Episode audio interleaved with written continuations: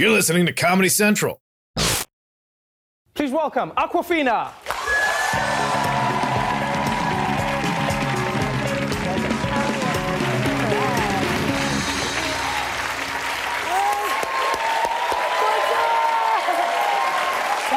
Welcome to the show. Thanks. And congratulations, first and foremost. I mean, I saw you blow up from a few videos that you had online. You know, you had some great rap songs that you put out online. You blew up, and now you are in Ocean's Eight, one of the most anticipated movies. Has it sunk in? No, no, not at all. Yeah, I'm in constant disbelief all the time. Yes. I, I- feel like you, you, you deserve it though, man. You, you, you're really funny. You, you're great with your music. Um, as, an, as an actor, you also, you've been killing it as well. This was one of those roles where I feel like you were perfect for it. And I, I, I- I got to watch the movie, and what I was most impressed by was you, you were just your character. You just, you're just constant. Yeah, my, my grandma says that like you're not even acting, you're just being yourself. Right. Yeah. It's like thanks, grandma. You know. Yeah. It's pretty Well, good. I, I think you were acting. Thank I, you. I, unlike your grandmother, I think you were. Not that your grandmother's wrong. I'm just saying I think, I think you were. But, but, but what, what I found interesting was, was this. Like I, I've heard you speak a, a bit about roles for Asian characters or Asian people in, in, in movies. Mm-hmm. Yeah. And what was cool about Constance's character was that yes, Constance is Asian.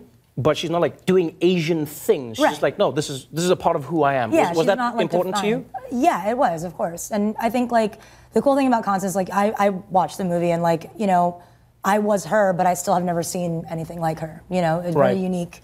Um, and she's from that environment. She's from Queens. She's from New York. We shot that park scene like very close to where I grew up. Tell us a little bit about Constance because, like, I know that everyone in the Oceans franchise will always have like a skill. She's like a three-card Monty hu- hustler, right? Yes, she's she's kind of a low rent pickpocket, right? That they need at that moment.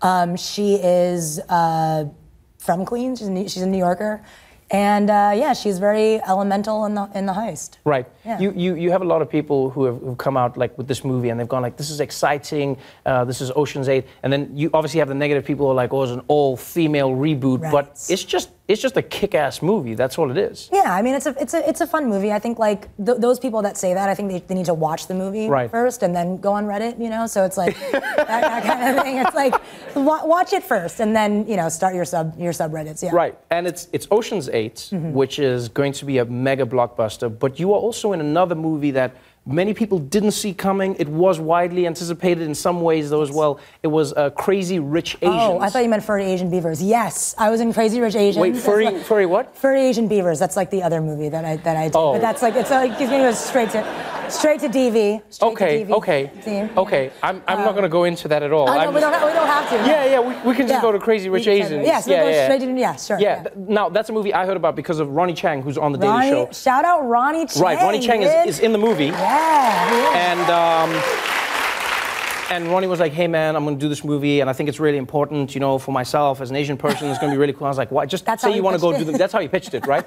and and and then no, like when you when you see how the movie has been received, I think what's really cool about it is so many people representing every different type of Asian Oh, person yeah. you can possibly imagine. Totally. That must have been a fun experience. It was, yeah, it was so fun. I mean, we, I mean, the cool thing about Crazy Rich Asians and, you know, the the aspect that it's like an Asian movie is that that conversation was never had, you know, with us uh, Right. as cast, castmates. I think that was a really beautiful thing because we were all that one Asian on set, you know, and, then collectively we were together, and that just didn't come up. So that was really cool to experience that. That's that's an interesting place to be in. Uh, like when you when you get to be in roles like this on Ocean's Eight or in Crazy Rich Asians, do you think it changes how you see your roles going forward? Do you think it changes what roles you would accept in Hollywood? Totally, and I think it, it also is, you know, it's telling of like a larger shift in Hollywood right now. And I think that like people will say like if Crazy Rich Asians, like, well, you know, if it the, the Asian American cinema should not be based upon Crazy Rich Asians, mm-hmm. and and you know, it should just be a thing. And so I think, and the same thing with, with Oceans, like we should have all female cast, not dependent on like how well these movies do. Right, right, right. But you know, I think that also the roles have changed. I, I remember when I first started auditioning, we were get, I was getting roles that they asked for accents that like weren't helpful at all. They were just kind of to, to- for like kind of a funny thing. And, Right. Um, characters that you know their Asianness kind of defined them. Yes. And I think that I'm seeing less and less of that. So there's there's a positive thing going on right now. That's a really exciting thing to see, especially if, if you're getting into the industry now. You are an actor and a rapper. Do you, do you know if one is going to overtake the other? my rap career is kind of mine, you know, and I have Yes. a very small niche group of fans. I'm never really going to try to push my rap to like a larger audience. It's just Right. going to be like where it is.